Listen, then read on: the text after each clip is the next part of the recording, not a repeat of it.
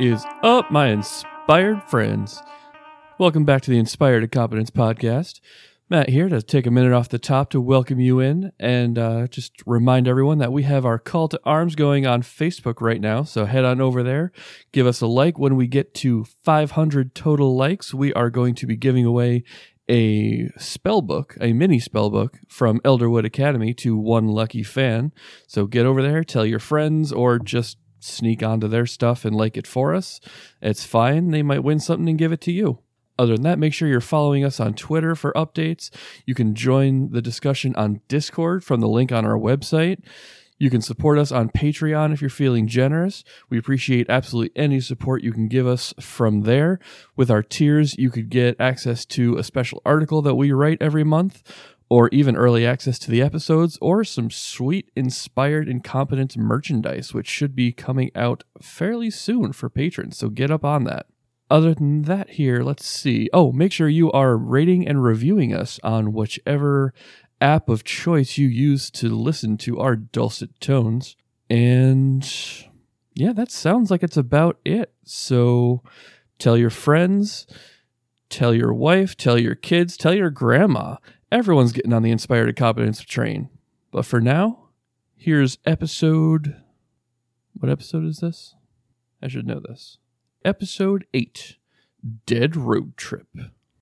Made from 100% recycled aluminum, we are the Inspired Incompetence Podcast. How you doing? Hello. Aluminum, huh? Recycled Yeah. aluminum. Nice. We got to save the planet, guys. Do you know aluminum was actually super rare and expensive back in like the early 1800s? Like one of Napoleon's most prized possessions was his aluminum like Hat. cutlery set. Uh, I thought Aw. you were saying Aluminum cutlery, hat. really? Yeah. He had, he had like a knife fork, like a whole silverware set made of aluminum. And it was like one of his most pr- prized and expensive possessions. Huh. It's hard to think of aluminum as like a non-malleable material, but I guess if you really, if you Yeah, if you really squeezed his- it, if you squeeze He's it real good, steaks with a soda can like material. it was it was a terrible dining set, but it was rare, so you know. It's better than the wooden one he had before. it's because the methodology to like aluminum's really hard to get out of stuff normally to make things with, but like they developed a process for it in like I think probably like the early 1900s that made it then immediately much more easier and plentiful to use. Yeah, that's cool. Save it for your history podcast. I'm learning so much. I'm just kidding. I thought it was cool. Uh, it was cool. It was a neat little, a little mind nugget. So what nobody actually realized was Napoleon was like, no, no, no, we can't use that. That's the aluminum so, uh, utensil set. And everyone was like, oh, it's because it's super rare. But really, he just knew that that shit would just crumble as soon as somebody tried to cut a steak with it. All right, so uh, we ended last episode on a pretty positive beat, I, if I remember correctly. Yeah, everyone we've ever known just died and passed on. Whoa! Yeah. Everybody we've ever known. Ever. I thought it was, Well- I thought it was just Russell Coffer. no, ever. Uh, all the people in all of your backstories are now dead. Sorry. Sorry. Ev- everyone that probably Thalias and Vipera and Uhtred have ever known are now dead. What? No, I, my family's dead. My dad, my stepmom, my brothers. All those people who don't live in uh, Roselar's coffer, they're all dead. Sorry. Oh God, this Yeah. is terrible news, Unrelated cart accident. Matt. th- this is why we can't let you DM. I'm too morbid. Yeah. So, speaking of morbid, there you all stand in the dark, like past dusk light level town square of Roselar's coffer. Just moments ago it was it was lit up. It was it was it was kind of like beautiful in a haunting way. Ever like everybody was just glowing this bright light and had this acceptance on their face. It was all uplifting, and then it was just, just flushed into darkness. So what do you guys do? Did the town itself also disappear? Nope. You are standing in the town square of the ghostly, dilapidated Roselar's coffer. Uh, Rogyar would probably like once uh, Dolrim winks out, Rogyar would probably just kind of like fall to his knees and clutch that that wooden bird to his chest and just I don't know if he'd be outright sobbing, but there's definitely like tears flowing. Uhtred would place a comforting hand on Rogyar's shoulder. Everybody give me perception checks. Uhtred and Rogyard like a minus two penalty for being distracted. That's a 17 for Rogyar. Okay, so I got an eight. And I got a 12. Yeah, I'm at a three. Man. Okay, uh, so Thalias and Rogyar in the quiet and dark and solitude. Above you, you hear a like the the fluttering of wings. What do these wings look like? Well, you look skyward and you see the witch crow Oh, really?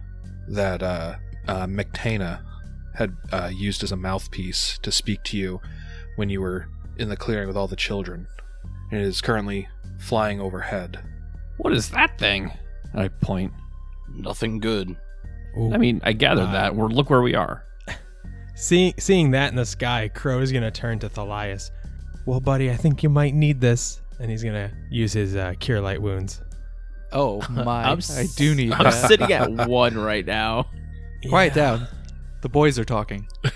Maybe Viper shouldn't have been such a dick to Father Crow. Ugh. you get three. Apparently, My rolls are bad. I rolled two ones so far. Al- well, also apparently any heals on Thalias are just going to be garbage. this whole campaign. It's a black All the hole of ham he healing. eats, it absorbs in. Seriously. Well, there's three. All right, let's get this TPK over with. yeah, this thing's not gonna fight us, is it? We just did a thing. Well, she was We all so talking good. about correcting our ailment of being Yeah, live yeah. alive. So So let's talk to her about it. I don't want to die. So the the witch crow uh, swoops down, and you can hear its uh, shrill voice, and it's saying, "I will do it for her. Do it for her." And it swoops aggressively down at you all. Everyone, roll initiative. Uhtred, uh, fourteen. Father Crow, Nine. Rogyar, 19. Thalias, Twenty. Vipera. Eleven. Okay, so at the moment, you guys are all just kind of gathered around in a near each other. You're not necessarily all uh, like clustered together if you don't want to be. Uh, and this witch crow, uh, as it swoops down, it looks like it's getting ready to attack. Thalias, Oh Jesus! All right. Well, is this thing evil? do you use a move action to detect evil? All right. Yeah, I'll detect evil.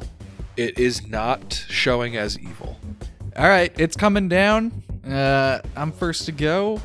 My uh, resourcefulness gathered me a crossbow, so I'm gonna I'm gonna shoot it with a crossbow.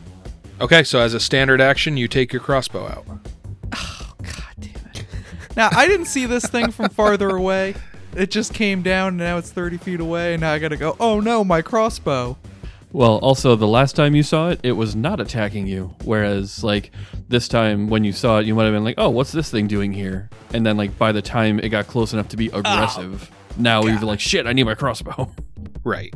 All right, I mean, it, it, it's not like it was like hollering from a mile away, going, "Kill, kill! I'm gonna kill you!" And you had a full like minute to be like, "Well, I better take my crossbow out." I'm still gonna do it. I'm gonna take my crossbow out, and uh, if it's still in the air, I'm gonna shoot it. You know, next turn. If it's Sure. not, I'm gonna toss it away and slice it up with my shovel.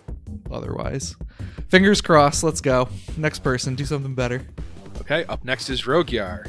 Uh, yeah, seeing this thing coming at us, Rogyar uh, throws up a hand and launches a blast at the bird. Uh, that is a 14 to hit. Technically, it hasn't acted yet, Flat-footed, baby. Yeah. so yeah, that hits. Woo, for 7 damage. Yeah, min roll the damage. Still though, seven min Yeah. roll is pretty tight. Yeah, knowing that Yeah. seven is your min roll is probably making you feel pretty good right now. Yeah, your your min roll is like two higher. Yeah, two higher than my max roll. I feel like that's a t-shirt. Yeah, it's one higher than mine. Oh, oh man. it's like a t-shirt you would see at the gym. Your max roll is my min roll. That would be an amazing shirt for us to make. Actually, that would be an amazing shirt. Cut that out of the episode. Yeah, seriously, we need that one. No, I'm going to leave it in the episode so we can make a shirt out of it. Oh I yeah, feel yeah. like you it's want it the be- other way around, though, right? My my min oh, roll Oh, yeah, is your you're right. max roll. Well, you, Yeah, you make them both, right? it. For the, for the Joes of the world versus like the successful people of the world. Yeah, yeah. For the Couldn't use and any of our names in place of Joe. All right. Up next is Uhtred. Uhtred will draw his dagger and hold my standard action to coil up a, a dagger thrust if it gets within dagger thrusting range. Got it. Okay. Up next is Vipera. Yeah, Vipera's not really like feeling too hot, so uh, she's gonna actually hold her action uh, until after this thing gets within range of her. Uh, I, actually, can I change that? Up? I would like to hold an action to uh, when this thing comes within my range.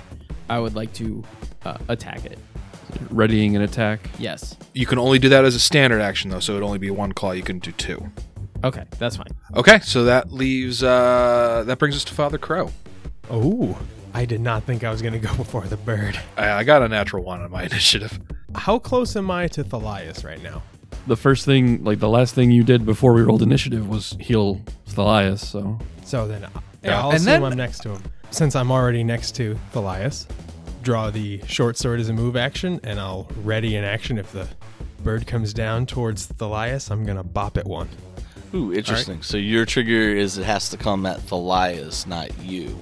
I guess I should say if it comes near me, but I'm assuming it's gonna dart after Thalias. Okay, it is now the Witch Crow's turn, and I'm gonna need a will save from Rogyar. a will save, you say? I say. That is a 17. Another min roll.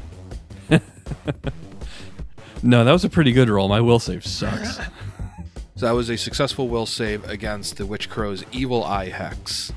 Uh, and it targeted your attack rolls. Your attack rolls take a minus two penalty, and as a move action, it's going to. It uh, does a a crow a crow like cackle, and it extends that duration from the one round that your will save reduced it down to to two rounds. So basically, if you if you failed your save against that evil eye, your attack roll would have had that penalty for a number of rounds. A successful will save reduces it to one round. And witches can cackle if they have that hex to increase the duration of any evil eyes they have active, and that will end the uh, the witch crow's turn. Although I guess I should make a fly check because it technically didn't move at all, so it's hovering. That is a flight action that requires a fly check, and it successfully hovers. That brings us back to Thalias. All right, sick. This thing uh, is still in the air and can get crossbowed. Indeed. So yeah, I'm, I'm gonna use the crossbow I pulled out last turn and pray like all hell to old Shaylin and uh, close my eyes and shoot. Except, Wait, except keep my eyes open and shoot. there we go. Remember, this is at a minus two penalty because the crossbow is has the broken condition. Oh yeah, dude. I'm the truth. Got it. Seventeen. 17. 17 will hit. Go ahead and All roll right. damage and subtract two from that damage because it's got the broken condition. Uh oh. I have these brilliant ideas that seem brilliant, but it turns out they suck, and I'm a bad player. I did two damage. Minus two is zero, but you can't hit for zero. No, So the it's at least minimum one. the minimum if if if at the end of a damage calculation you have 0 or lower, it defaults to 1 non-lethal damage. Oh god, it even has the non-lethal qualifier. Are you kidding me? Okay, up next is Rogyar. Are you? You're not even going to describe the damage it does? Like, Oh. What happens? I shoot the bolt. Sure. And does the Uh, so you, you like shoot it, the uh, bolt and the the loose like some sort of loose joint on the crossbow sends a hitch in the in the bolt on its way at its on its way forward and the thing ends up like thwacking the the witch crow in the face but it did so at like like an angle like instead of the actual like the tip hitting the witch crow is like part of the like the shaft of the of the of the bolt hit it because it like started to like Yeah, yeah it started to wobble mid-flight I shouldn't have asked you to describe that. That was a mistake. All right. Although thanks. no, hold on, hold on. Silver lining, it's not stuck in her, so you can retrieve that bolt afterwards if you're alive. Silver lining, it did so little damage and was so ineffective that you could pick it up and use it again. Uh, so you still have a move action, Thalias, uh, and you can reload a light crossbow as a move action if you want to do that. Yeah. As a move action, I'm gonna throw the crossbow away and take out um, my actual weapon, the shovel, and shield. All right, so as a move action, you draw your shield, your shovel, and on your next turn, you can spend a move action to draw your shield. No, reverse that. Sh- shield first, then shovel. Defense. Okay, fair enough. Up next is Rogyar. Okay. Um, well, I guess rinse and repeat. Uh, bitch is cackling at me, so I'm going to try and shoot it in the face again. Okay. All right. And that is a 20 to hit. Ugh, after the minus two, huh? Indeed. All right, yeah, that hits. And that is another 7 damage. Man, you suck. Yeah, Matt, seven damage. Weakling. Way to consistently do the least you can and also more than anybody else possibly can. That's how I get through life. Whatevs. Up next is Uhtred. The Witch Crow has not come within your range, so your uh, held action was not used. Good thing Thalias is standing right on the other side of Brogyar. So I'm just gonna reach over and oh, I don't have any bolts. Oh, there's one on the ground, maybe. I, I assume it would be at least 30 yards away. Yeah, it is not. It is not within retrieving distance uh, for the sake of this combat. And then Thalias doesn't have any action economy left to toss me one of his bolts, does he? Uh, How how are the bolts? Are they on me? I mean, I guess yeah. they must be, right? They must be like a like a shoulder thing or whatever. Who who else Yeah, would it's they be on? I mean, yeah, but it's probably some sort of quiver, like at your. I think he was hoping maybe your they shoulder were or something. On the crossbow, Floating in the crossbow air? itself, or like on the Well, side no- of the crossbow. Yeah, yeah. Think like a shotgun. Right. Right? Yeah. No. They like you would. They would have come in some sort of Yeah, I like would bandolier or quiver. Could I, in one turn, pick up the crossbow and be able to take the bolts from Thalias? Just, just that. Pick it up and retrieve the quiver of bolts. Well, you can hand something to somebody else as a free action. So if you said Thalias, give me that quiver, I would let him Let do that. So as Okay. so as a move action, you pick up the crossbow, you receive the quiver as a free action, but then it still costs your standard action to reload it. Right. Okay, so I can end my turn with the crossbow, bolts, and it loaded. Yes. Okay. Yeah, then uh Uhtred will do that. He'll bend over and he'll pick up the crossbow and say, Thalias, quick, let me see those bolts you're not using. I look at him absolutely incredulously, like he didn't just see what happened with the. I don't have bolts. time for this. Give him here, boy. I hand it over. I hastily take the bolts and get one loaded up, ready to fire on my next turn. All right. All right, Uh, Vipera, so you're up. obviously, Yeah, obviously this thing uh, didn't move. I'm not making myself the obvious target here, so I'm gonna continue to uh, hold an action. Okay. Father Crow. Just out of curiosity, how would you make yourself an obvious target right now? Uh, by running come up get me. and trying to attack it. Do some jumping 30 in the jacks. Oh, is it? Oh, is it like 30 feet up? Yeah. Uh huh. Oh, yeah. Uh, Yeah, it has it has not yet descended. He runs up below it. Get I'm out of here, going- you big fucking bird! You big Uh, bird. I'm gonna take a five foot step actually, like away from the group, uh, just casually, not like you know, try to. You're throwing some whistles there. Tom's gonna casually five foot step his way out of this combat. yeah, that's kind of exactly what I'm thinking here. Okay, right. good stuff. Uh, Father Crow. Father Crow's going to continue holding down where he is, trying to keep Thalias alive and whoever else is near him. Okay. Then the Witch Crow's turn. He's going to cackle again as a move action, and then he's going to cast Mirror Image on himself. oh god. Boo. And it creates two mirrors. Ooh, all right. Okay, Thalias. Oh, Okay. Me. Can I throw my shovel? Is that is that a possible move that would do more than one damage to this thing? I don't One- think you more can than one your- non-lethal damage. I don't think you can throw your shovel 30 feet in the air. That's you don't pretty know me. high. Okay, let's see. Uh, I just looked it up. An improvised thrown weapon has a range increment of 10 feet. So you could throw it 30 feet, but every, but you'd be at a minus four penalty at that point for your uh, attack roll to throw it that far, and you are not using it. You're not dealing dam- You're not using it in the way it was meant to be. I mean, we're several steps beyond that at that point. So like that that's gonna be, it'd be like a 1d I'd, I'd call that as like a 1d3 for damage but you would still add your strength modifier Right. All right. That all sounds awful. Thank you for looking into that. Is there a way that I can become defensive? You know, I can really like. you I'm, can First, I'm gonna take my shovel out. Right. Like the first thing I want to do is be armed with my shield, with my armor, Yeah. with all nine of my HP, ready to go. But he's in the air, so I want to do everything I can so that when I'm able to fight him, I'm at max pumping. you can assume a total defensive stance giving you a plus 4 dodge bonus to your AC for one round All right. That's what I'm gonna do. okay all right rogar Okay. Uh, well, until she comes down, I guess there's not much to do except try and shoot it in the face again. It's a 21 to hit. yeah that hits All right, roll the mirrors. yep you want me to roll or you want to roll Uh, I'll roll. okay Rolling a d3. Uh, one is the crow, very good and that's a one. god damn it Crow, my god. oh, Andrew, I love you. All right, I didn't min roll this time.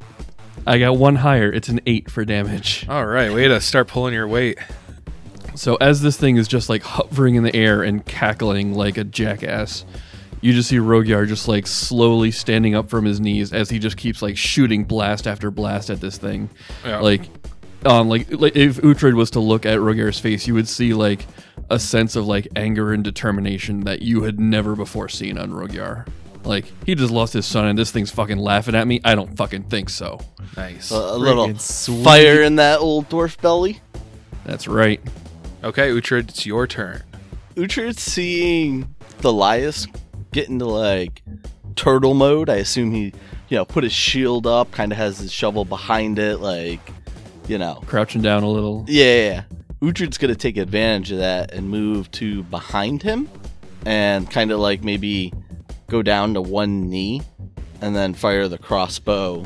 So he's got a nice fortified Thalias in front of him, not directly in front of him, but shoot up between his legs Yeah, I mean, we're not, we'll go we'll go like you know thirty feet up. You- I should be able to shoot over his head and line up, get Just- line of sight. all right go ahead So it's a nine to hit. that does not hit Is it within five to remove a mirror? no Obviously. Oh, Yeah, I didn't think so, but I wanted to ask anyway. good thinking. Vipera Wait, You know what? Like this thing's clearly not moving from its space. Uh, Vipera's gonna shout out, "Make a run for it!" and she's gonna start running. This thing's thirty feet up in the air. Like it's gonna have to keep up with us and do double move actions.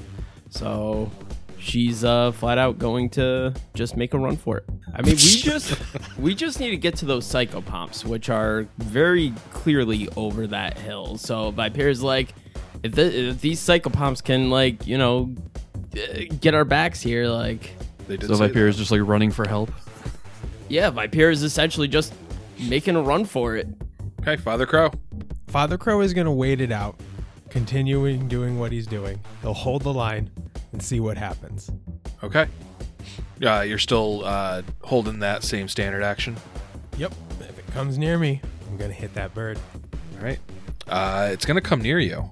Uh, on its turn, the Witch Crow does a dive bomb and charges at Rogyar. But before it makes its attack roll, uh, Father Crow's held action will trigger. 17 to hit. Yes. That hits. Yes. 5 damage. Mirrors? I don't want to be the one to remind it. Yeah. Yep. Thank you. You want me to roll? You want to roll, Andrew? You can roll. Okay. I'll roll a d4. Just, uh, ignore the four. One is the Witch Crow. That's a three. Boo. Yep. So Father Crow slices his I do- sword through the Witch Crow, only for it to disappear. Only a mirror. So the Witch Crow is going to rake one of its talons at Rogyar. Well, I got a natural one on my attack roll. Oh, So and I got a natural 20 on my confirmation roll. Oh, oh well. I'll just I'll take the miss. Thank you Yeah. very much. Now, this thing flew into a threatened square, so I get to blast it. Well, you spent Yeah. your standard action with the total defense. So Oh, that's On- right. on your turn, yes, you can. It's Thalias' turn anyway, so. Time to attack with the shovel. Oh, I crit! I crit! I Well, did it. no, you- Oh, but I didn't crit confirm. Dang. oh, that's so rough. It's very Christmassy though. I know. Oh, All right, now Okay. let's uh, see if you hit a mirror or not. okay. Rolling that do I do d4 again. A D20? 1 and a 2 Oh. is the Witch Crow, and a 3 and a 4 is uh, a mirror, unless you want it to roll. No, you can roll. All right. That's a 2. You hit the Witch Crow. Yes! And I hit him for six damage. All right. You conked him pretty Oh. good, but he's still he's still f- like flapping. It is now Rogyar's turn. Okay, Rogyar is going to step back five feet and uh, blast this thing point blank. That's a 16 to hit. After the minus 4 for firing into melee. Oh, damn you, Thalias. so that's a 12. that's a 12 to hit. Yeah, 12's not going to hit. Yeah. Finally, fucking max rolled my damage too. Uhtred. Is it within five to get rid of uh, Amir? oh, good question. Uh, 12 is it? So, yeah. Uh, Rogyar misses the Witch Crow, but does destroy its remaining mirror image. Yes! And it is now Uhtred's turn. All right. Uhtred would like to use a free action to drop his crossbow. Yep. Then he would like to use a move action to draw his dagger. Sure. And then take a five foot step up to the crow. Okay. Stab it. Stab it real good. Okay, give me an attack roll. That's going to be a 15 to hit. 15 will hit. That'll be uh, some old three dagger damage. And by dagger damage, I mean piercing. I don't believe it. But you manage to, with the one point of non lethal damage that Thalias dealt to it, you have knocked it unconscious. No way. really? Yeah. Wow. In that case, I would like to take out some of my rope and tie this motherfucker up. So Uhtred stabs it with a dagger, and the witch crow just flops to the ground, eyes closed, but you can still see like the rapid rising and falling of its like uh, quick bird breathing. To which Uhtred ties it up. Okay, it'll probably take Uhtred like a few rounds to take his rope out and then tie it up. So what's everybody else doing? Can't this thing cast magic? Is tying it up enough? Do you have any other idea? Like, what? I'm, I'm open to doing more it. to it. Well, all right. So, I was thinking maybe the psychopomps would know more about it. I just worry that it wakes up on our way there and fries our brains or something. I look over at Father Crow after he says fry your brains, and I think that's a distinct possibility. Do you typically kill unconscious creatures, Father? I'm not Oh, usually in the habit nice. of They're that. trying to kill me, yeah. Not that this usually happens.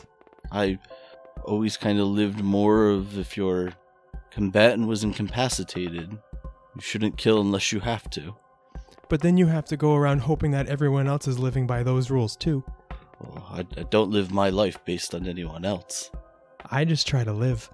Well, Father, I won't stop you if you want to take his life, but I won't be the one to do that to an unconscious. Oh, I creature. stabbed the bird.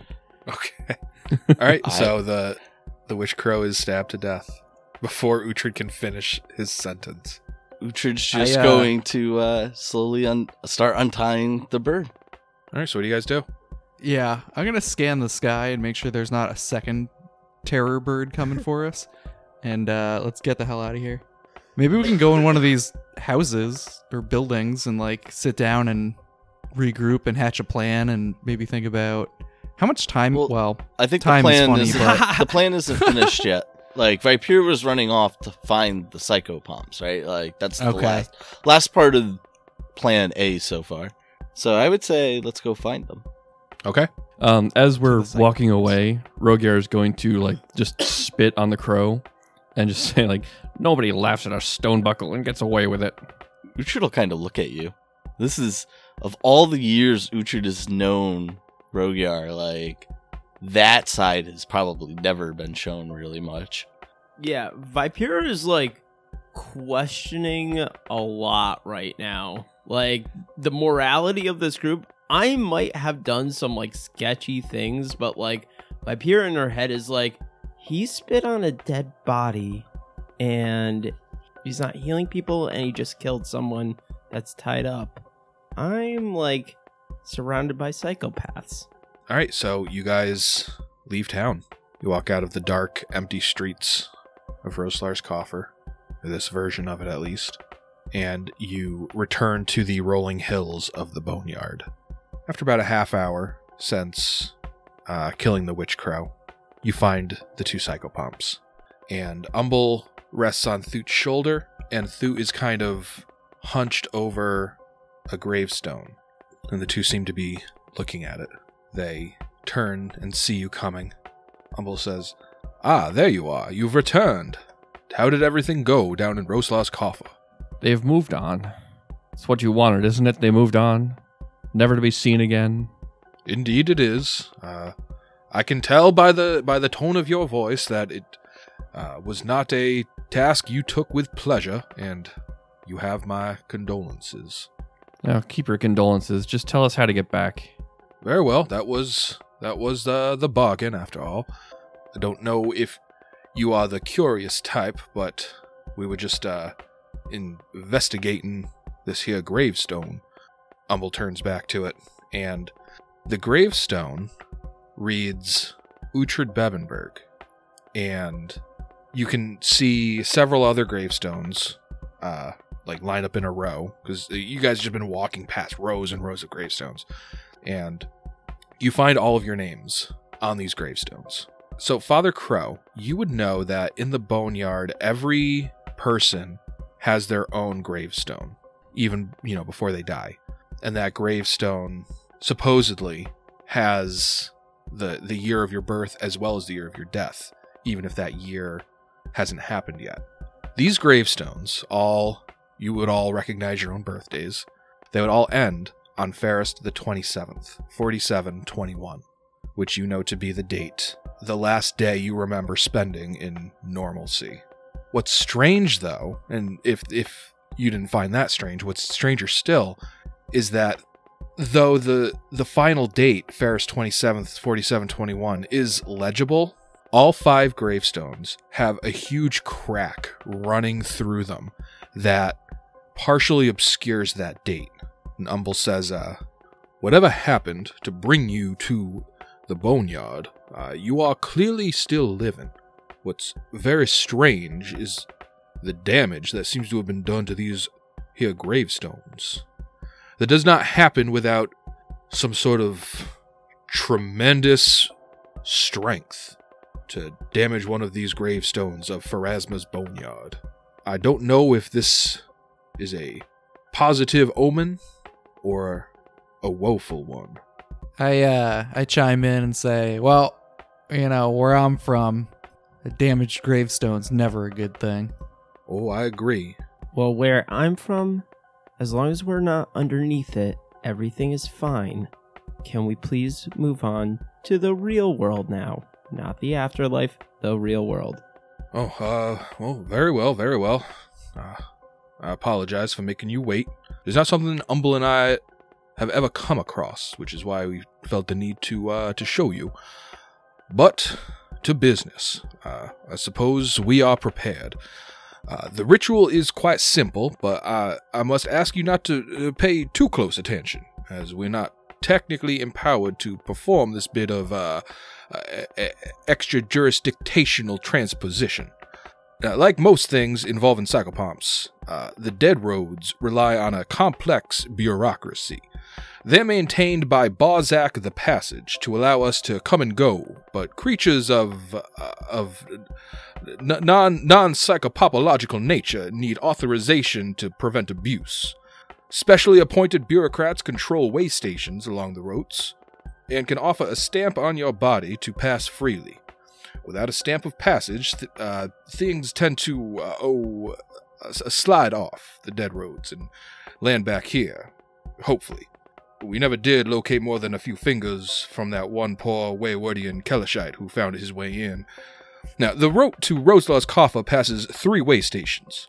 The Palace of Teeth, uh, it's a small castle constructed by. Uh, I, I, I, I say Thut. Who constructed it? Uh, and Thoot kind of looks at Umble expressionlessly, but they seem to ex- exchange some sort of uh, nonverbal understanding. Umble turns back to you. I've no idea, actually. Its current occupants are malicious little pixies who collect teeth. Rather pesky. Uh, they raid the graves of the boneyard, so I imagine they'll accept a few teeth in trade. Uh, after that is a manor called Non Eves. It's a rather gloom encrusted manor.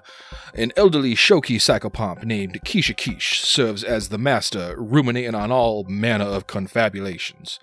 He's a bit reclusive and uh, a little annoying, but uh, he has a fondness for puzzles and games.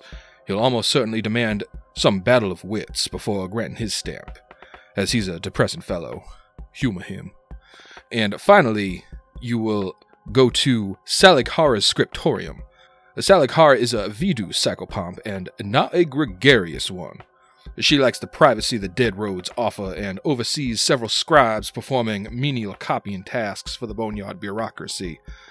I've attended one of her pompacious lectures on a prior encounter, and I don't need to tell you they are sanctimonious and redundant in the extreme. How a psychopomp could be so full of herself is quite beyond me. Uh, but uh, if Salighara wants labor in exchange for her stamp, it will likely be exceedingly dull to perform. You have my apologies in advance. That's everything that you should know. Uh, any, any questions before we send you on your way? I'm just standing there, blink, blink, blinking at this dude. He's the most like helpful, unhelpful, interesting character I think I've ever come across in any campaign. This is out of game. In game, Great. the same. Like this dude's insane. I love this guy. Umble. do you know anything of a person named Mactana? I th- I think she's a witch. We ran had a little run in with a crow of hers. Uh, as you're speaking, the the feathers on on Umble's back seem to kind of stand up on end, and Thoot Thoot kind of like rattles a little bit, and they both share a look. And Umble says, "Oh, uh, uh, is is she here already? How distressing." Uh, Mictana is, in vulgar terms, our superior. Uh, She's quite the potent psychopomp, and this corner of the boneyard is within her jurisdiction. I would recommend that, like us, you avoid attracting her attentions. Oops. Yeah, a little little late for that. She seemed pretty adamant about fixing our condition. Oh well, it it is it is her job to uh, ensure that those who have passed accept their fate, uh, as is with many psychopomps. Uh, she is, well, uh, enthusiastic about performing her duties. Hopefully, your journey into the dead roads will uh, will throw you off her scent. Maybe we shouldn't have killed her pet, Crow. Maybe, but maybe her pet shouldn't have attacked us. It yeah, was the, knocked the out. attacking thing. The the attacking thing was pretty rude, you gotta admit. It sounds like she's not a very reasonable person either way. I think our best course of action is to get out of here before she can, you know, catch us and, I guess, correct her mistake. I agree. However, we should come to a decision right here now that if we come to a similar impasse, we shouldn't be just randomly killing things that are unconscious. That's not for you to decide, child. And also, we, I don't think anyone's randomly killing unconscious things. That one tried to kill us first. I'd be more worried about yourself than of others' actions. Not one of us here has a fully clean pass.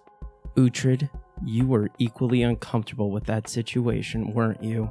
Yes, but I allowed Father Crow to make his own decisions. Yes. But now, it's affected all of us, hasn't it? Not yet, it hasn't. Let's get out of here. I agree. I'm ready to leave. I think we have worn our welcome out here. I guess we should go. I turn to Thoot and Umble. Well, thank you again for your help. Uh, good luck. Thoot bows his large skeletal head at you all, and Umble takes flight, and he says, uh, Everyone must link together. You cannot separate until we've finished. Uh, Umble begins chanting words of power as he flutters around Thoot's head in a tight configuration. Thoot swirls his scythe in a graceful, almost artistic fashion. A fan of dark fog trails from the blade as if it were cutting open the air as it moves, in an exsanguination of smoke. Before long, he and Umble are completely obfuscated from sight through the fog, though you can still hear Umble's cryptic chanting. Finally, Thut's grim blade is again visible as it makes one large vertical slice through the fog cloud, which parts, opening to a hitherto unseen road of broken white stone. As psychopomps, we are encouraged to remain uh, uh, impartial in the affairs of death and mortals, but Thoot and I, well, we wish you luck in your travels, and we hope you can solve this tragic uh, mysteriosity. If there is justice for you to carry out for the demise of these people, you carry our blessing with it. And with a wave of his hand, Thut sends the opening framed in fog towards you, and the boneyard disappears from your sight. For the first time since waking up in Roslar's tomb, you feel a light breeze caress your skin. All you can see is this long, twisting road. A world of fog and mist conceals your vision beyond its borders, and even the road itself is only visible for a few hundred feet before it is swallowed by the smoky curtain. You have left the boneyard and are now travelers of the dead roads. No sooner are you able to take in your new surroundings, though, than your throats begin to clench up, and you feel a sharp pain down your throats and in your mouths. You all take two points of non lethal damage and become fatigued as the effects of going without water for over a full day suddenly catches up with you as you leave the timelessness of the boneyard. Oh my god. What? This is ridiculous. I'm I'm pretty positive that when I ex- uh, when I explained uh, to Father Crow the effects of timelessness on the boneyard, that upon leaving uh, a timeless plane, any aging, hunger, fatigue, it all catches up with you retroactively. It sounds right. I mean, Oh mean, god! So if we had stayed there for off like a week, we would like get here and just immediately starve. Pretty much. Yeah, we do. We do have that wand to create water. And the bucket. Mhm. yeah. Correct me if I'm wrong, though. Uh, Vipera was Vipera's at at one one hit health. point. Yeah. yup. So Vipera is now down. From You're unconscious, like being at one hit point and then taking two negative or two non-lethal. Like you fall unconscious. You're not dying, but you are unconscious now. Yeah, good, good thing Yep. Father Crow just showed us that he's pretty down with the whole death thing.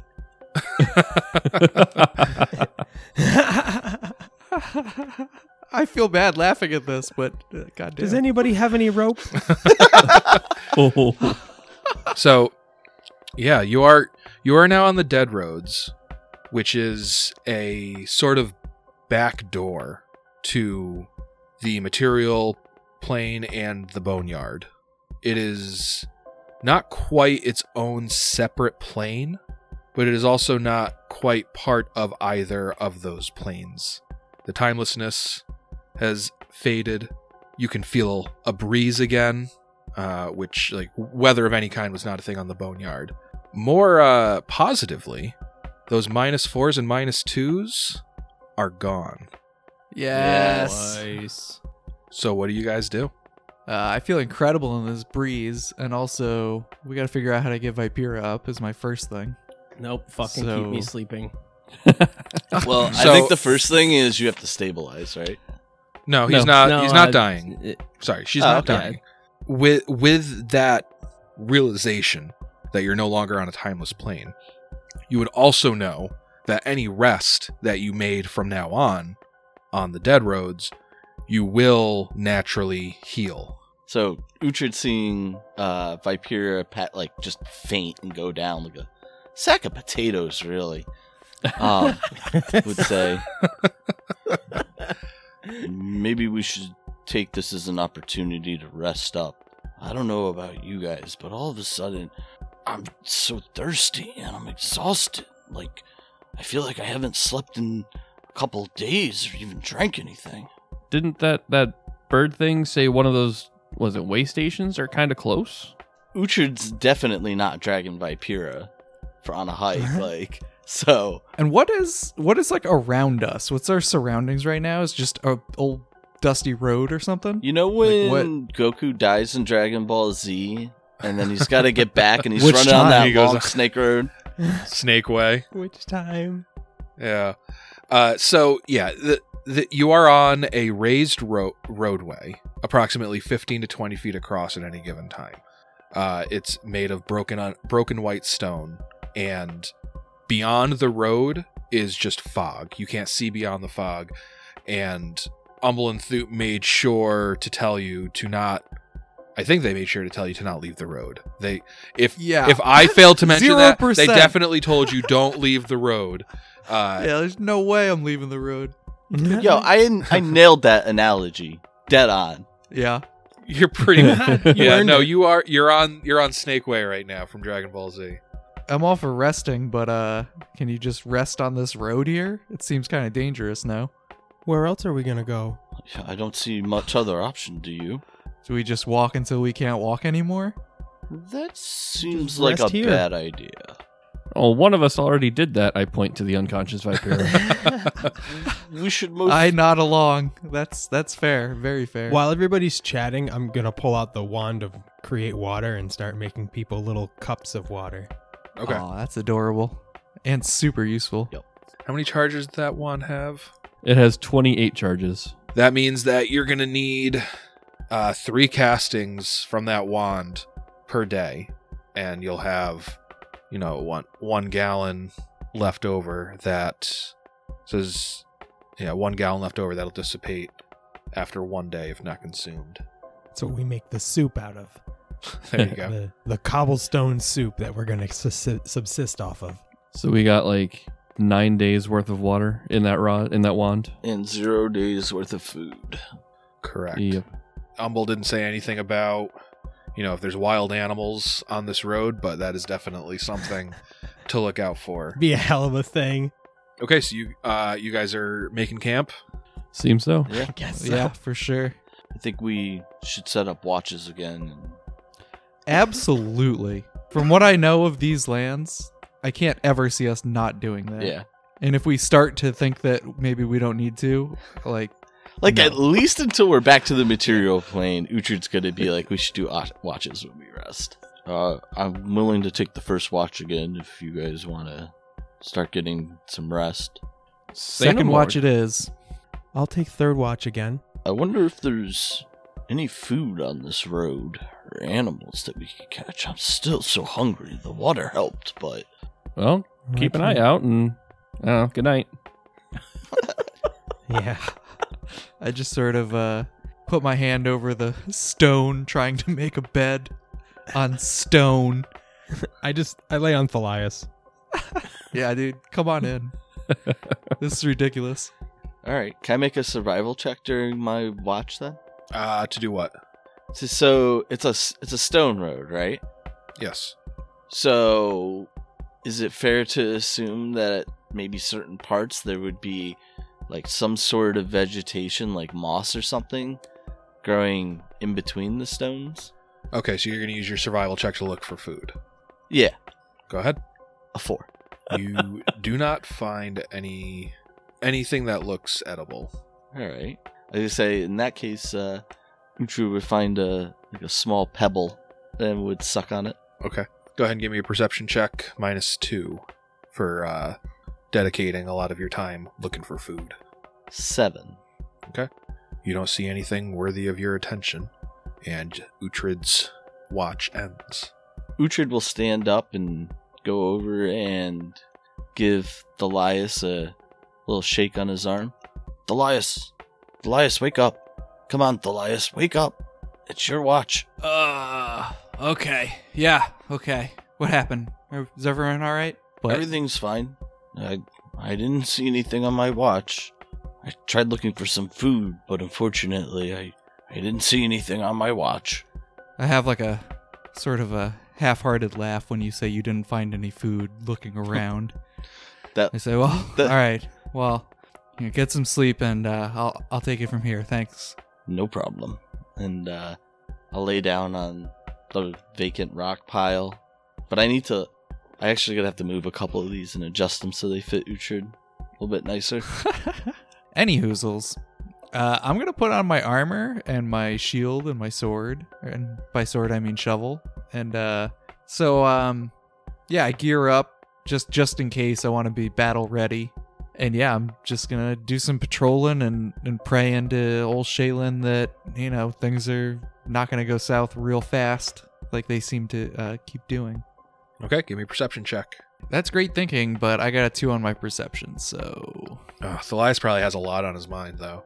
yeah, it weighs heavily on me.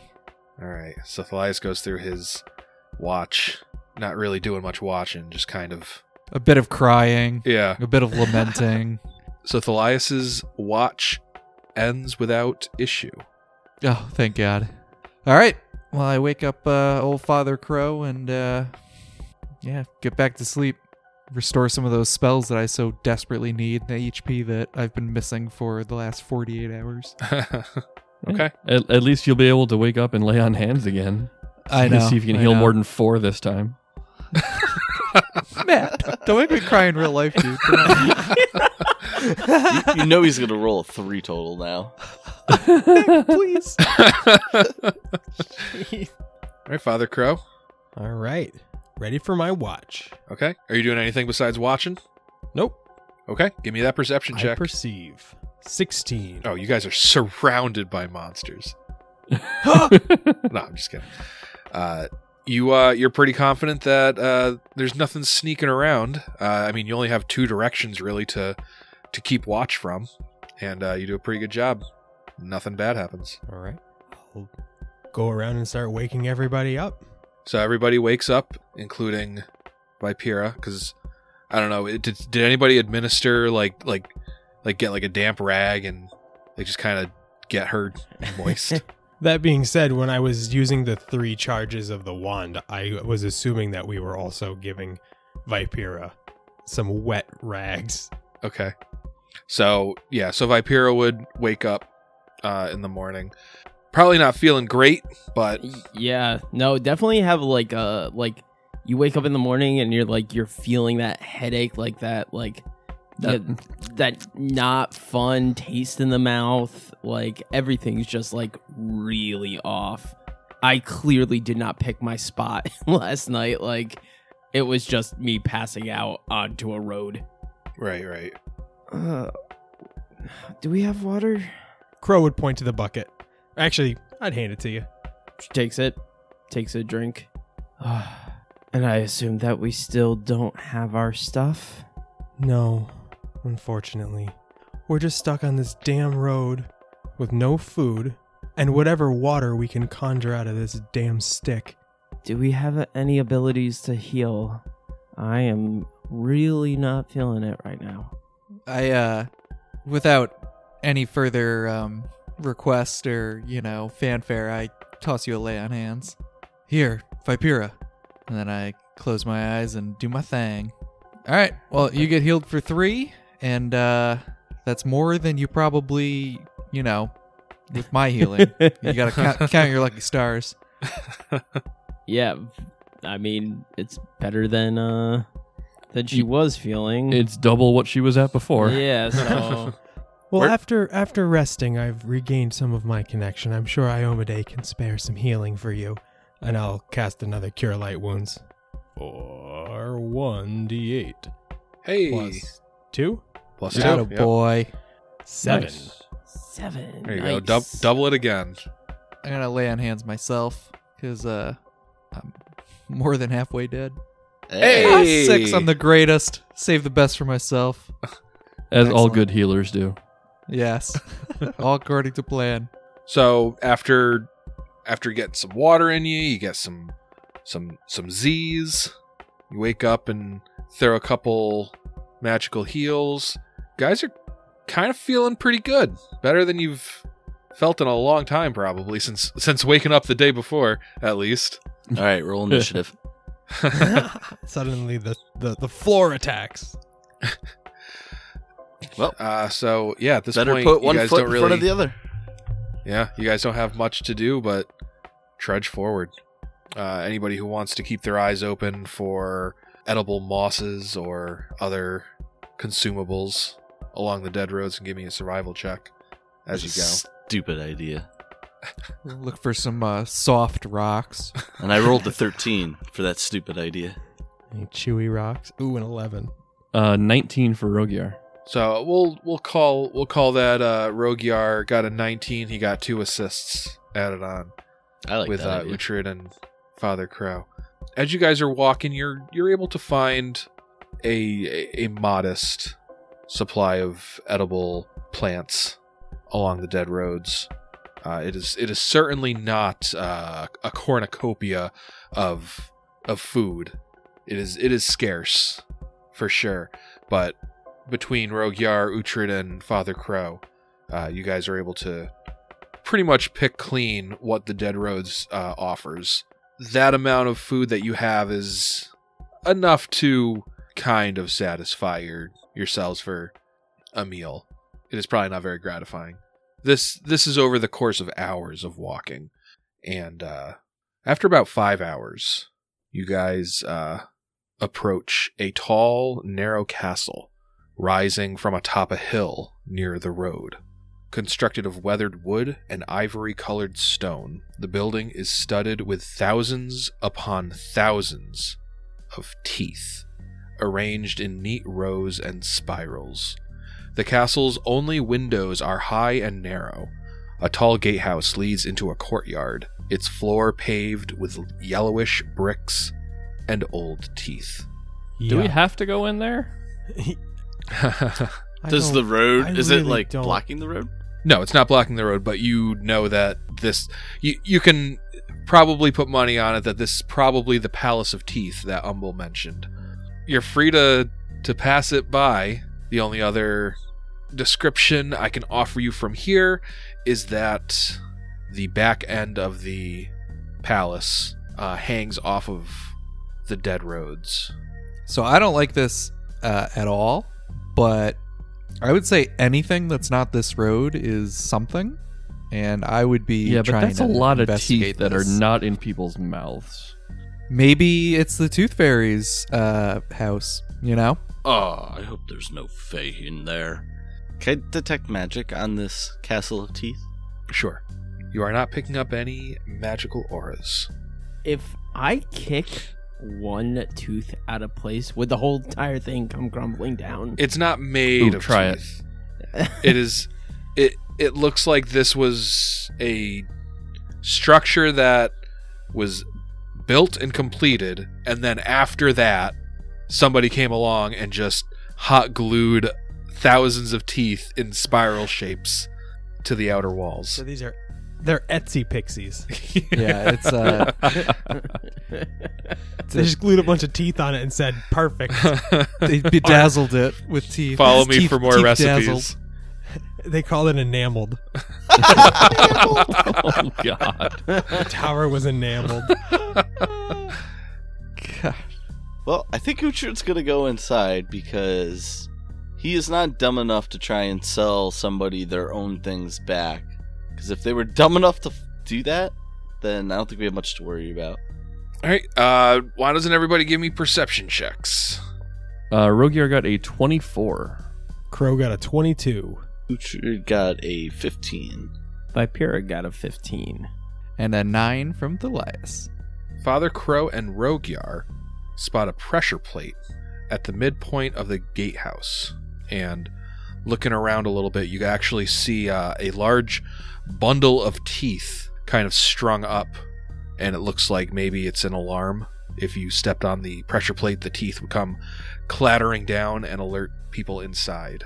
Yeah, I point that out. Like, guys, watch out for that. That plate is that that stone is uh, pressurized. Don't don't step on that, or they'll drop teeth on us. That's disgusting. I'm actually gonna stealth.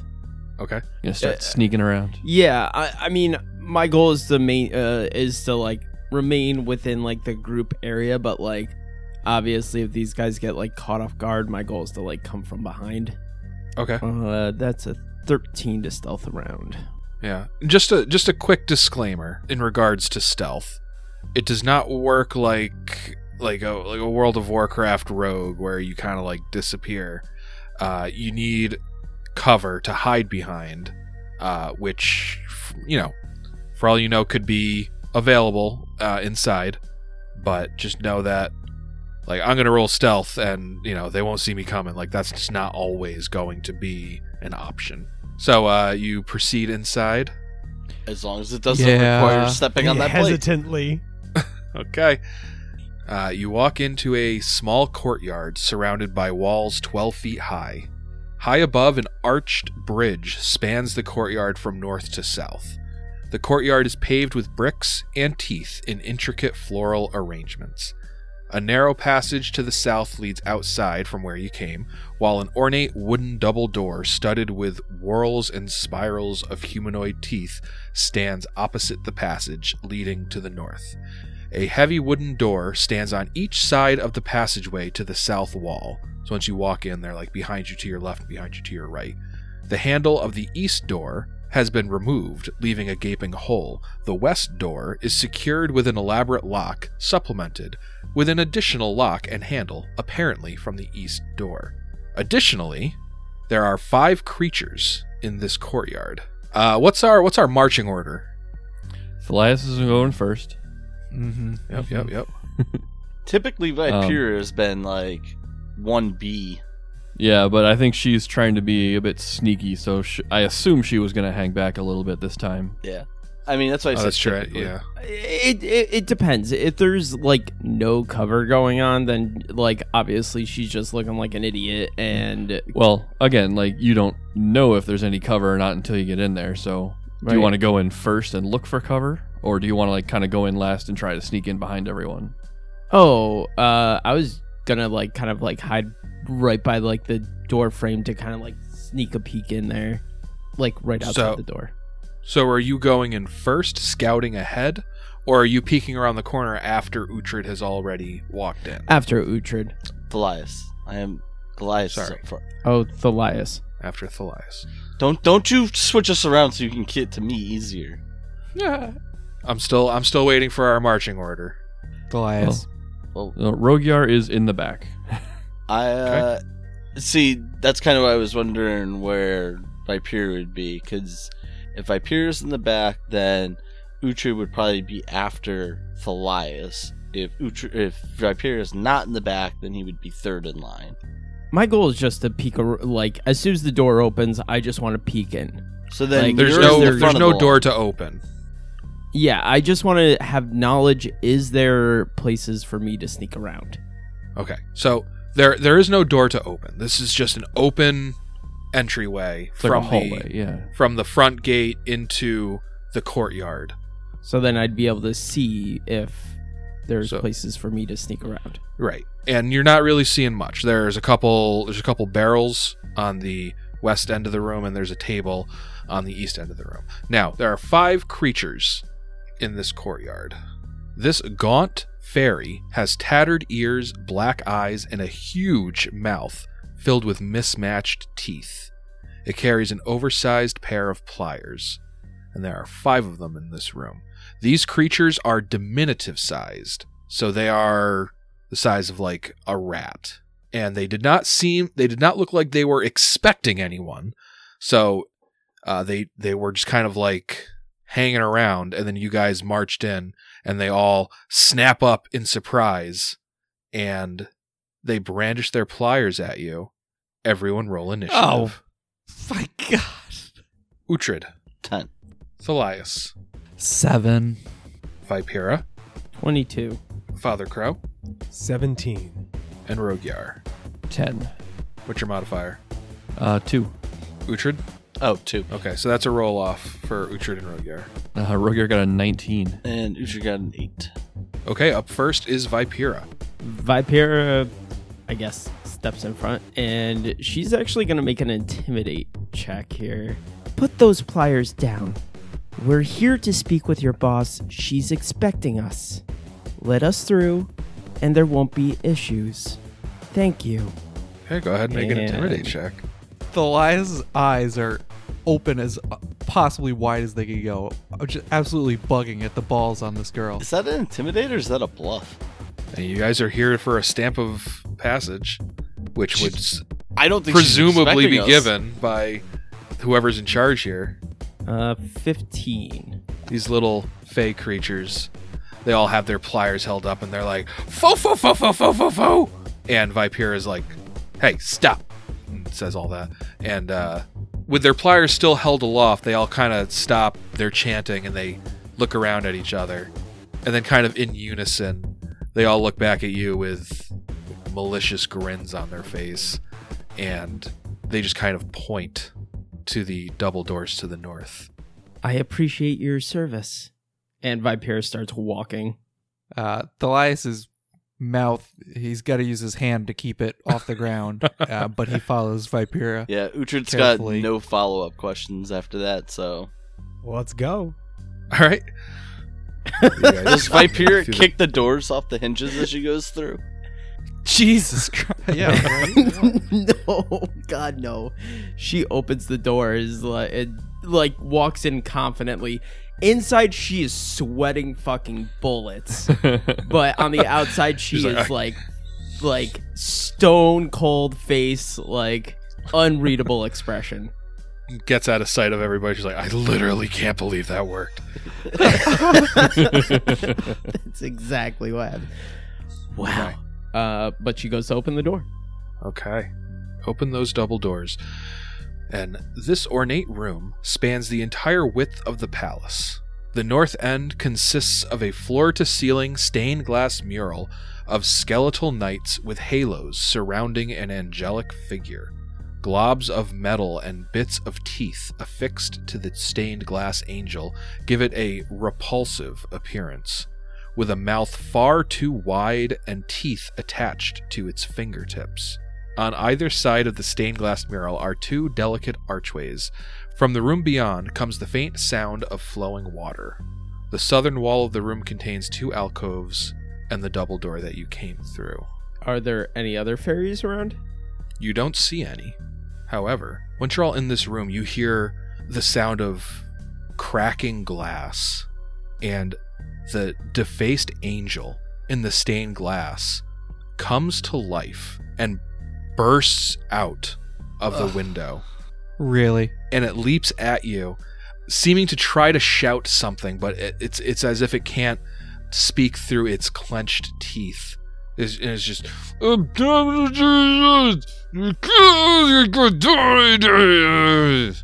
Yikes.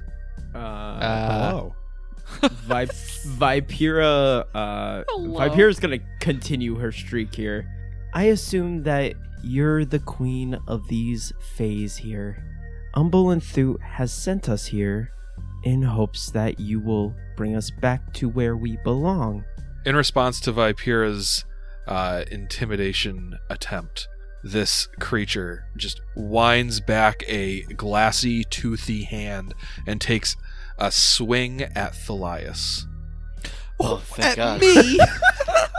oh, that was weird. I, I don't know if you haven't caught on yet, guy, but you're the one we want swings going at. yeah, no, I mean, that's cool and all, but you're big. She's small. You're big. You can. You got this. Yeah, no, I, I feel good, but, you know, if I am uh, intimidating you and you swing it, uh, you know, Andrew, he's going to be like, wait, what? Yeah. Well, I mean, Yeah. She's also I'm- I'm looking- like Vipera is also standing behind you, so it's like Yep. she's like look, Yeah, looking yeah. over your shoulder, like you better watch out. Yeah, yeah, yeah. No, like definitely swing at somebody, and uh, honestly, for us, it's probably best if it is me. I'm just, uh, you know, never I'm okay with it. surprised she's swinging at me. Yeah, No, I, I understand. I'd argue against Uhtred getting hit too. So that's a nine to hit, which I don't think will a beat nine. Get the fuck Thalias's outta here. flat-footed Thalias AC. is huge. Come on. So everybody, go ahead and roll initiative next week on the Inspired Incompetence podcast. Oh, unbelievable. no. Oh my god. You, See ya. you would See ya. leave me here. See ya. Ah, Thea. See ya.